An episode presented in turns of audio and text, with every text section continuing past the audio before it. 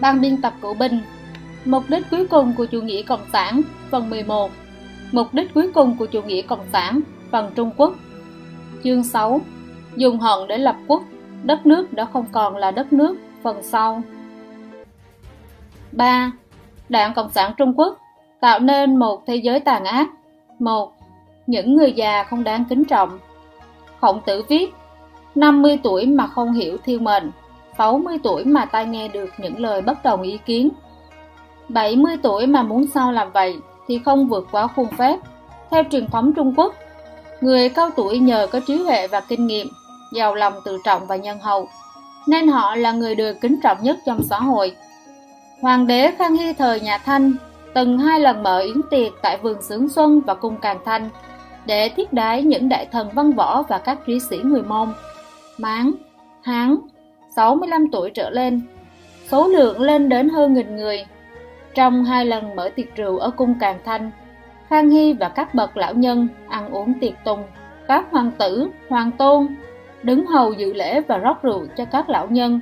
Để kỷ niệm hai lần thịnh hội này, hoàng đế Khang Hy đã làm bài thơ Thiên Tẩu Yến ngay trên bàn tiệc và lệnh cho các đại thần làm thơ ghi chép lại sự việc này. Ngày nay, rất nhiều hành động của những người già thường xuyên khiến người ta ngứa mắt. Những hoạt động gây náo loạn, phản cảm nơi công cộng như thể dục đường phố, chạy bộ giữa đường đã không còn là chuyện giật gân nữa. Tháng 6 năm 2017, tại quảng trường Lạc Dương, các bà già tập thể dục đường phố đã tranh giành sân bóng rổ với các thanh niên. Họ hùng hổ giơ tay chỉ trích các thiếu niên đang chơi bóng rổ. Những chiêu trò đụng đồ ăn vạ đòi tiền cũng muôn hình vàng trạng. Người bị oan ức, khổ sở mà không biết giải bày ra sao, khiến cho xã hội hiện nay xuất hiện hiện tượng thấy người già mà không dám giúp đỡ, thấy trẻ em mà không dám bảo vệ. Một người già cố ý lao vào chiếc xe ô tô để đòi bồi thường, lại còn lý lẽ hùng hồn rằng tôi là người già mà. Họ cho rằng mình tuổi tác đã cao, làm việc khác thì không làm nổi, nên đành phải làm cái việc hèn hạ này để kiếm tiền nuôi bản thân. Họ còn cảm thấy lý do này rất chính đáng. Một bà già ở Tây An đi xe buýt trên xe buýt có một cô không chịu nhường ghế. Bà bè ngồi cả cái mông lên người cô gái. Một số người thậm chí còn xuất hiện những cảnh tượng khó coi như người già tập trung ngoài đường để bắn dâm.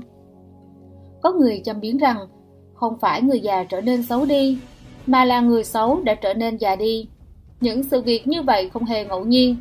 Mấy thế hệ người sinh ra sau khi Đảng Cộng sản Trung Quốc lên nắm quyền đã dần dần bước vào tuổi già. Những năm họ trưởng thành vừa đúng vào thời gian Đảng Cộng sản Trung Quốc phát động hết cuộc vận động này đến cuộc vận động khác. Những người này không những được thừa kế văn hóa truyền thống mà còn bị nhồi nhét vào đầu những học thuyết đấu tranh giai cấp của Đảng Cộng sản Trung Quốc. Chữ hận của Tà Linh đã ngấm sâu vào xương tủy của họ Họ đã tận mắt chứng kiến sự phá phách, cướp bóc trong cuộc đại cách mạng văn hóa.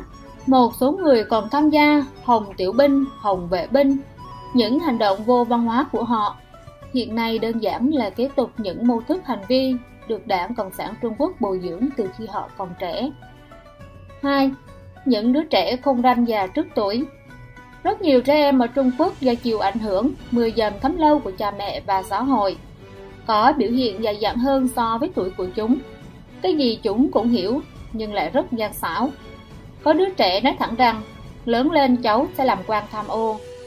Trong một phim truyền hình, có đoạn hội thoại giữa đứa trẻ với người lớn. Đứa trẻ này là con của nguyên cục trưởng Cục Phòng chống tham nhũng.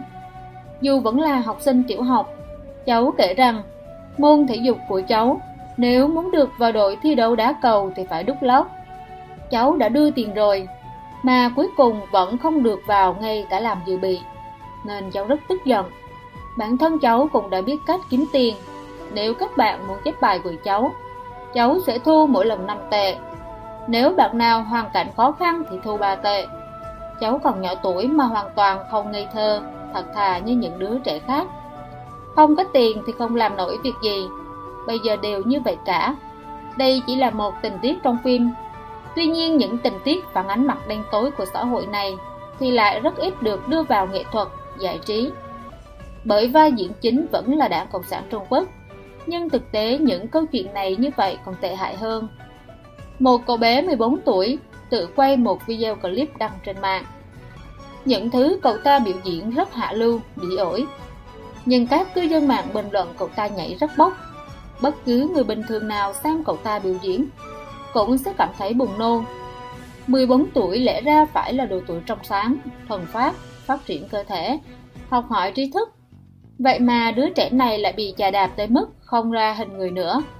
Đáng sợ nhất là những thứ biểu hiện hạ lưu như vậy lại rất được nhiều người cổ suý. Đạo đức xã hội ngày nay trượt dốc.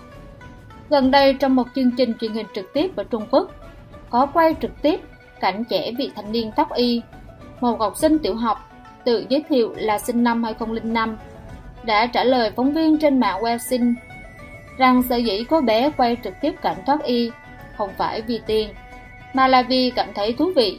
Cô bé còn tự hào nói rằng cô ấy có rất nhiều fan hâm mộ trong lớp. 10 năm trồng cây, trăm năm trồng người. Đảng Cộng sản Trung Quốc cổ suý cho ham muốn hưởng thụ vật chất, tận dụng đầu độc thị hiếu xã hội. Nó đã tạo nên hàng chục triệu thanh niên như vậy. Liệu có ai đủ khả năng để tiêu trừ hậu quả của nó? 3. Đạo đức trong quan hệ tính dục sụp đổ Đạo đức trong quan hệ tính dục dựa trên cơ sở mối quan hệ vợ chồng bình thường. Đây là phần quan trọng trong phương thức sinh hoạt mà thần đã đặt định cho con người. Trong Trung Dung viết, quân tự chi đạo, tạo đoan hồ phu phụ, cập kỳ chí giả, sát hồ thiên địa. Đạo của người quân tử bắt đầu từ quan hệ vợ chồng, từ đó mà hiểu rõ chân lý vũ trụ. Sự hỗn loạn trong quan hệ tính dục là lời dự báo cho suy vong của quốc gia. Sự sụp đổ của các tòa thành, cổ cao lớn hùng vĩ đều có liên quan chặt chẽ tới sự suy đồi đạo đức tính dục. Trong Kinh Thánh ghi chép hai tòa thành bị Thượng Đế tiêu hủy bởi chúng tràn ngập những chuyện tà dâm. 30 năm trước, Đảng Cộng sản Trung Quốc đã hô hào chủ nghĩa cấm dục trong xã hội, nhưng các cán bộ lãnh đạo cao cấp của Đảng Cộng sản Trung Quốc lại rất dâm loạn. Nghe nói số lượng các cô gái bị mau Trạch đồng tán tỉnh lên đến 1.000 người. Sau những năm 1980, Đảng Cộng sản Trung Quốc mặc dù vẫn nắm quyền về chính trị, nhưng trong các lĩnh vực đời sống lại cố ý phóng túng cho dân chúng sống xa đọa. Đảng Cộng sản Trung Quốc biết rất rõ, chỉ có biến nhân dân thành những người tự tư, lãnh đạo, tham lam, dâm loạn. Họ mới không có hứng thú cũng không có sức lực mà quan tâm đến các lĩnh vực công cộng. Có như vậy Đảng Cộng sản Trung Quốc mới có thể mặc sức tung hành.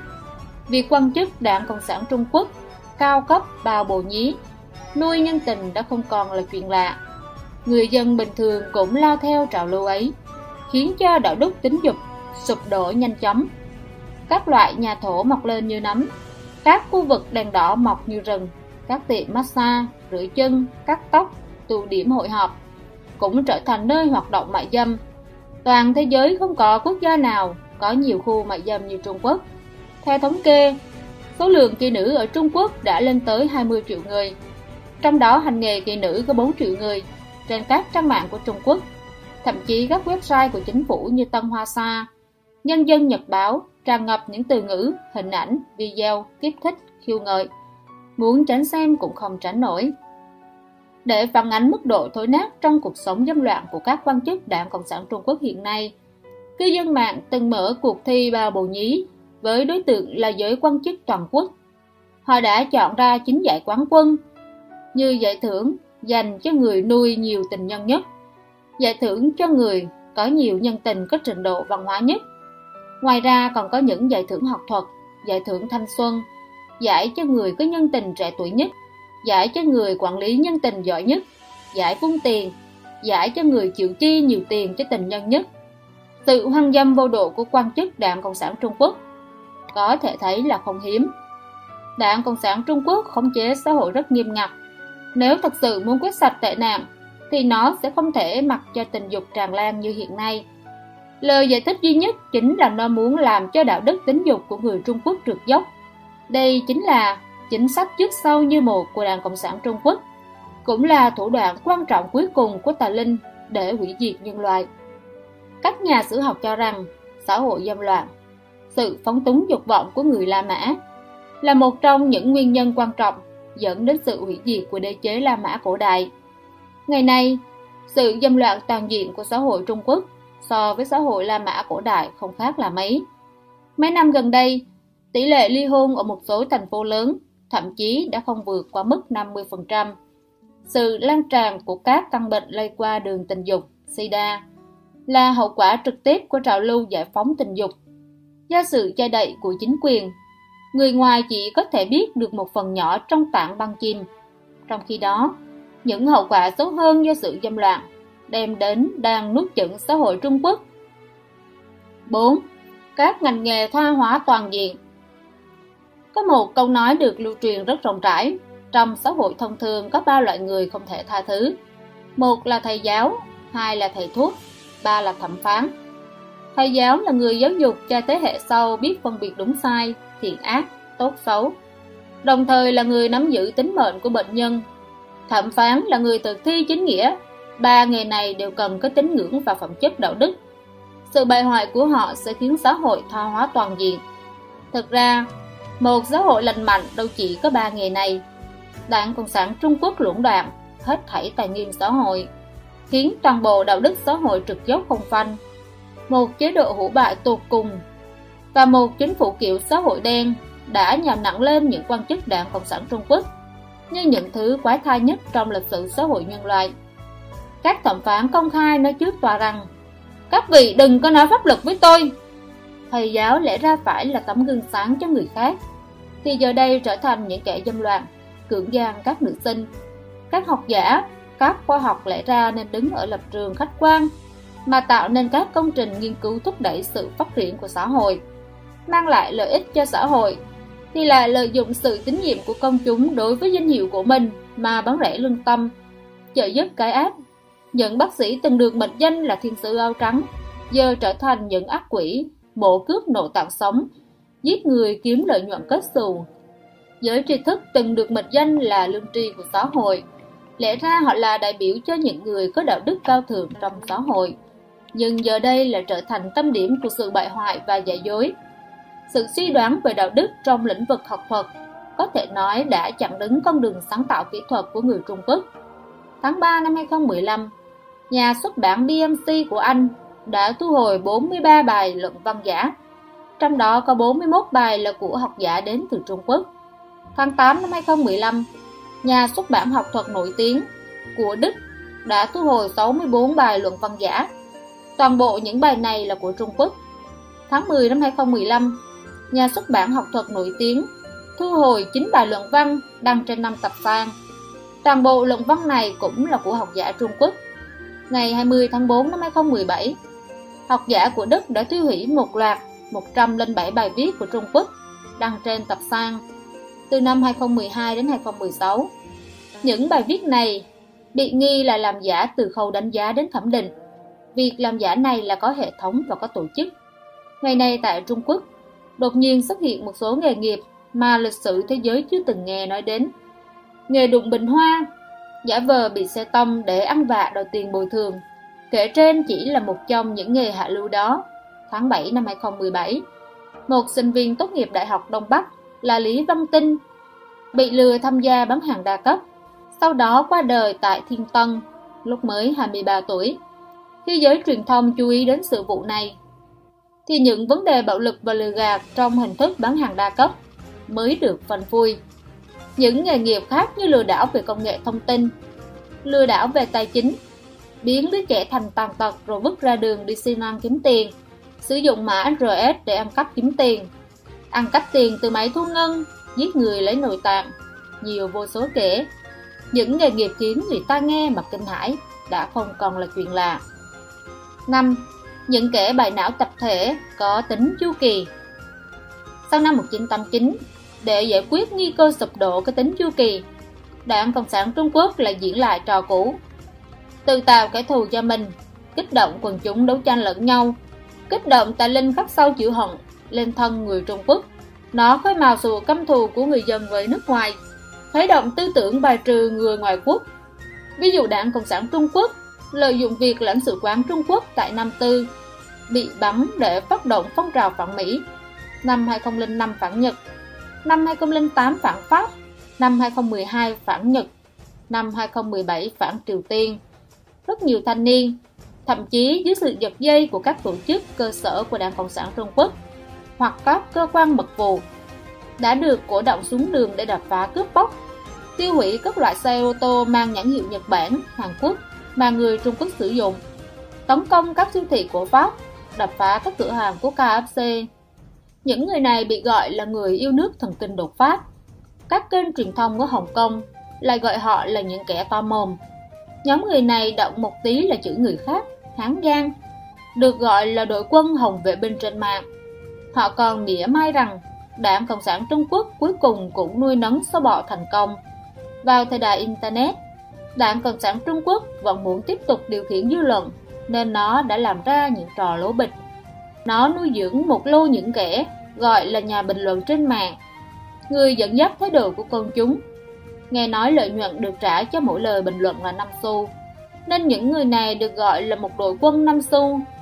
Ngoài đội quân 5 xu còn có đội quân mang theo 5 xu ăn lương khô, tức là những người không được trả tiền mà tự nguyện di hộ ý chí của Đảng Cộng sản Trung Quốc.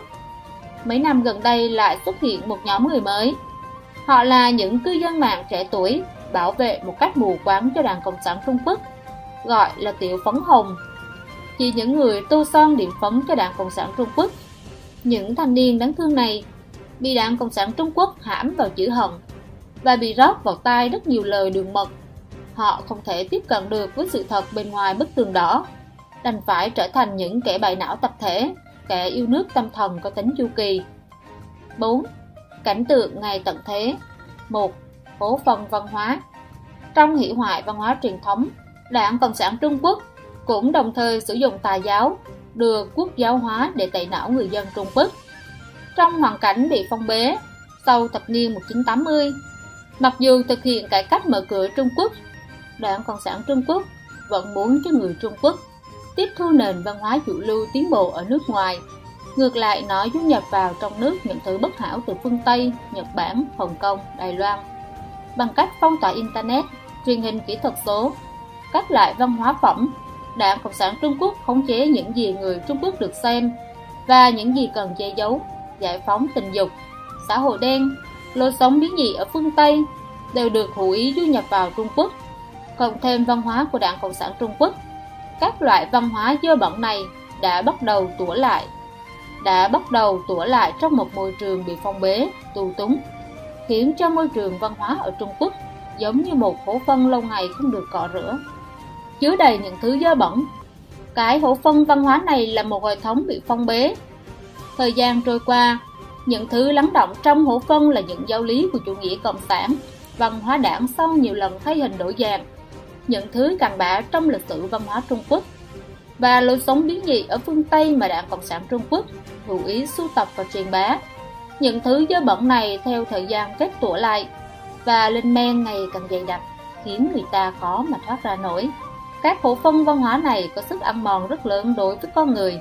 Chỉ có một số ít người Trung Quốc có điều kiện kinh tế, có thể đích thân tìm hiểu thế giới bên ngoài, hoặc tìm hiểu sự thực thông qua các hình thức khác nhau họ có thể bớt bị ô nhiễm đi một chút. Tuy nhiên đại đa số người Trung Quốc không thể thoát khỏi hổ phần văn hóa này.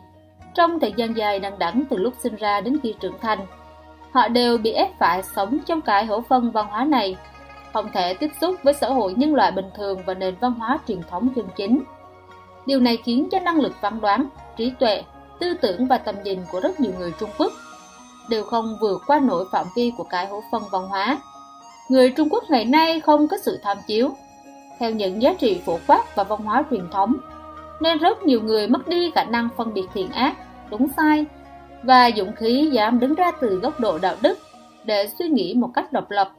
Hết thảy tư tưởng, hành động, giá trị quan của họ đều tham chiếu theo tiêu chuẩn trong cái hổ phần văn hóa ấy.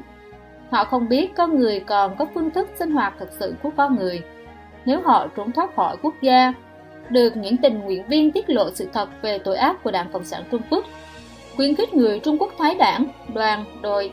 Thậm chí họ không thể lý giải được động cơ của những người này, không tin rằng có những người không vì danh lợi, chịu đựng mưa nắng, thậm chí bị người khác khinh bỉ để đi truyền chân tướng, hoàn toàn phát xuất từ lương tâm và lòng tin của họ. Những thói xấu của người Trung Quốc hiện nay, phần lớn là do họ bị nhiễm xu ế khi sống lâu trong môi trường hổ phân văn hóa tù động này, như lý thuyết về bào ngư, lâu dần không ngửi thấy mùi thối của mình nữa. Do thời gian dài dầm mình trong hoàn cảnh như vậy, rất nhiều người hoàn toàn không có cảm giác ghê tởm, thậm chí còn tận hưởng không biết chán. Họ căn bản không thể tưởng tượng được cuộc sống của những xã hội văn minh khác, càng không cần nói đến phải tẩy sạch, phá bỏ cái hốt vân văn hóa do đảng Cộng sản Trung Quốc tạo nên nữa. hai Cái xác không hồn Đảng Cộng sản Trung Quốc không chỉ yêu cầu học sinh tiểu học phải bầu đội, các học sinh trung học phải bầu đoàn, chúng còn yêu cầu các đảng viên không ngừng ôn lại lời thề khi gia nhập đảng. Cũng chính là yêu cầu họ phải bái lạy tà linh, không ngừng bái lạy, cho đến khi họ hoàn toàn trở thành công cụ phục tùng theo đảng, không còn dân tính nữa. Sau khi phá hoại hết thảy tín ngưỡng, đảng Cộng sản Trung Quốc liền biến chủ nghĩa Cộng sản, trở thành một loại tín ngưỡng mà cưỡng ép người Trung Quốc phải tin theo nhưng chủ nghĩa cộng sản lại là một loại tà giáo. Sau ngày cải cách mở cửa, từ các đảng viên bình thường cho đến các lãnh tụ của đảng đều không ai tin theo chủ nghĩa cộng sản nữa. Tín ngưỡng truyền thống bị lật đổ, sự giả tạo của chủ nghĩa cộng sản bị vạch trần, các loại tư tưởng thừa cơ thâm nhập vào, chiếm lĩnh tâm linh người Trung Quốc. Đảng Cộng sản Trung Quốc tiếp tục dùng chính sách và pháp luật để đả phá chút thiện tâm còn sót lại cuối cùng của người Trung Quốc có người muốn chăm sóc người già trẻ nhỏ, quyên tiền từ thiện, muốn làm việc nghĩa. Nhưng vì sợ bị lừa, tống tiền, nên đành phải vờ như không thấy, quanh tay đứng nhìn. Rất nhiều người Trung Quốc hiện nay không những không có thần tính, mà thậm chí nhân tính cũng chẳng còn. Con người ngoài việc theo đuổi cuộc sống vật chất ra, thì còn có nhu cầu tự nhiên về cuộc sống tinh thần. Dù là loại người nào, đã sống trên đời đều không ngừng tìm kiếm câu trả lời cho những vấn đề cuối cùng của cuộc đời, như lý do tại sao mình phải sống, điều gì dẫn đến sinh tử, họa phúc, vân vân. Con người trong xã hội tự do, dù không tín ngưỡng tôn giáo, thì vẫn có thể thỏa mãn nhu cầu tinh thần của mình thông qua việc theo đuổi những giá trị thế tục bình thường như tư tưởng tự do, chính nghĩa. Nhưng trong một xã hội bị đoạn tuyệt với văn hóa truyền thống, chịu áp lực bởi chính trị, con người chỉ nhìn thấy toàn những điều giả dối, ác độc, khiến cho nhu cầu tinh thần của họ không được đáp ứng, trở nên chán trường, xa đọa. Vậy nên rất nhiều người trở thành cái vỏ vật chất, trống rỗng, chỉ có hình người mà không có một chút tư tưởng, hành vi, luân lý, đạo đức nào của con người. Như vậy chỉ có thể gọi là cái xác không hồn. Đây không phải là vấn đề này sinh ra trong quá trình phát triển, cũng không thể nào được giải quyết khi xã hội phát triển hơn đây là một phần trong âm mưu hủy diệt nhân loại của tà linh cộng sản. 3. Tâm thái mạc thế Một dân tộc trong tâm không có hy vọng, hoàn toàn mất đi tín ngưỡng với thần, mất đi niềm tin vào thiện lương, công bằng.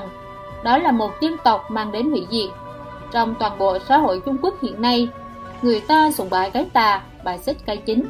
Dù chỉ có mấy người ngồi với nhau, cũng không có ai dám nói mình tín ngưỡng thần, vì sợ bị người khác chê cười, bài xích, đã kích vì không còn tín ngưỡng với thần. Người Trung Quốc bắt đầu quay sang điên cuồng sùng bái tiền bạc, tôn giáo sùng bái vật chất, trở thành tôn giáo mới. Hàng nghìn vạn nam thanh nữ tú tự gọi thần tượng của mình là nam thần, nữ thần. Trong các buổi biểu diễn hoàng tráng, các fan hâm mộ say mê điên cuồng, gào khóc thống thiết. Một số minh tinh, ca sĩ, đạo đức bại hoại được đưa lên sùng bái làm như thần. Một số thanh niên không tiếc tiền đi khắp nơi tìm thần tượng của mình khi người ta sử dụng chữ thần một cách phổ biến để gọi những thần tượng mà mình theo đuổi. Bạn nói với họ thần đến rồi, vậy họ sẽ nói sao? Không chỉ điên cuồng theo đuổi tiền bạc, vật chất, rất nhiều người có biểu hiện xa đọa, chán chường, phản nghịch. Họ uống rượu, hút hít ma túy, đánh bạc, dâm loạn, hoặc chìm đắm trong các game online và mạng xã hội. Đam mê các tiểu thuyết huyễn hoặc, khủng bố, kinh dị, tự coi mình như loại thần trí mê muội, điên điên khùng khùng, lấp đầy thế giới tinh thần trong rỗng của mình bằng lối sống điên cuồng và thác loạn. Các quan chức cấp cao của Đảng Cộng sản Trung Quốc cũng mang tâm thái mặc thế muốn hủy diệt thế giới này. Viện trưởng Học viện Phòng vệ thuộc Đại học Quốc phòng Trung Quốc Chu Thành Vệ tuyên bố Nếu nước Mỹ tham gia vào chiến sự eo biển Đài Loan, phía Trung Quốc trước tiên sẽ dùng vũ khí hạt nhân sang bằng hàng trăm thành phố của Mỹ thành bình địa. Cho dù Tây An ở phía đông Trung Quốc bị phá hủy cũng không chút hối tiếc trong nội bộ, ông ta còn phát biểu tàn bạo hơn. Đảng Cộng sản Trung Quốc phải tích lũy vũ khí hạt nhân để hủy diệt hơn nửa nhân loại. Tất nhiên, các quan chức Đảng Cộng sản Trung Quốc không chút hối tiếc ấy là chỉ tính mệnh của người dân thường Trung Quốc.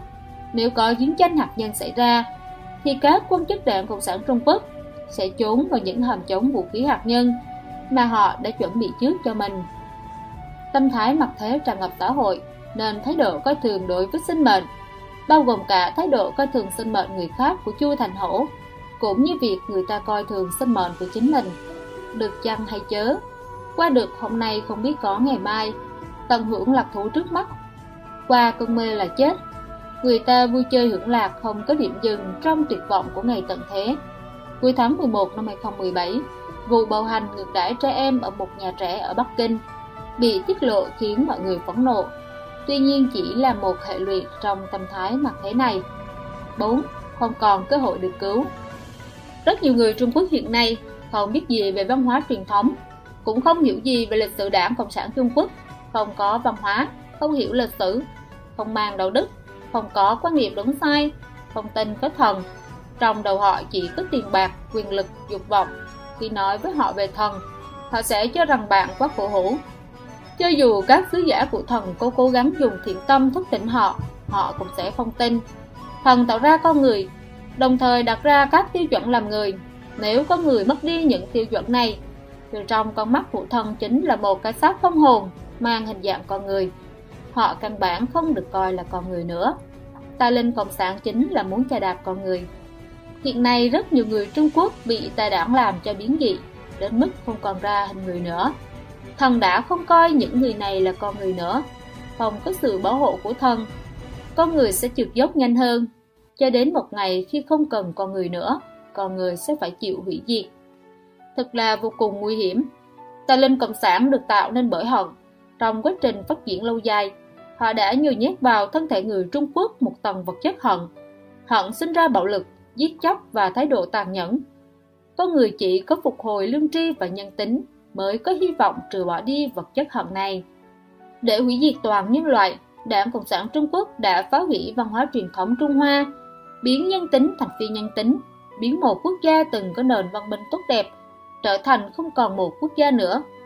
Thần tự bi với con người, những sinh mệnh đến từ thế giới thiên quốc tươi đẹp.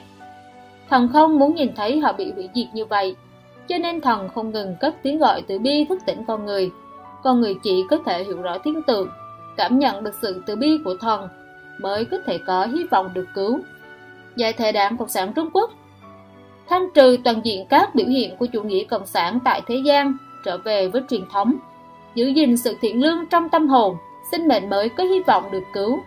Theo Thời báo Đại Kỷ Nguyên, ngày đăng 9 tháng 1 năm 2018. Ban biên tập Cổ binh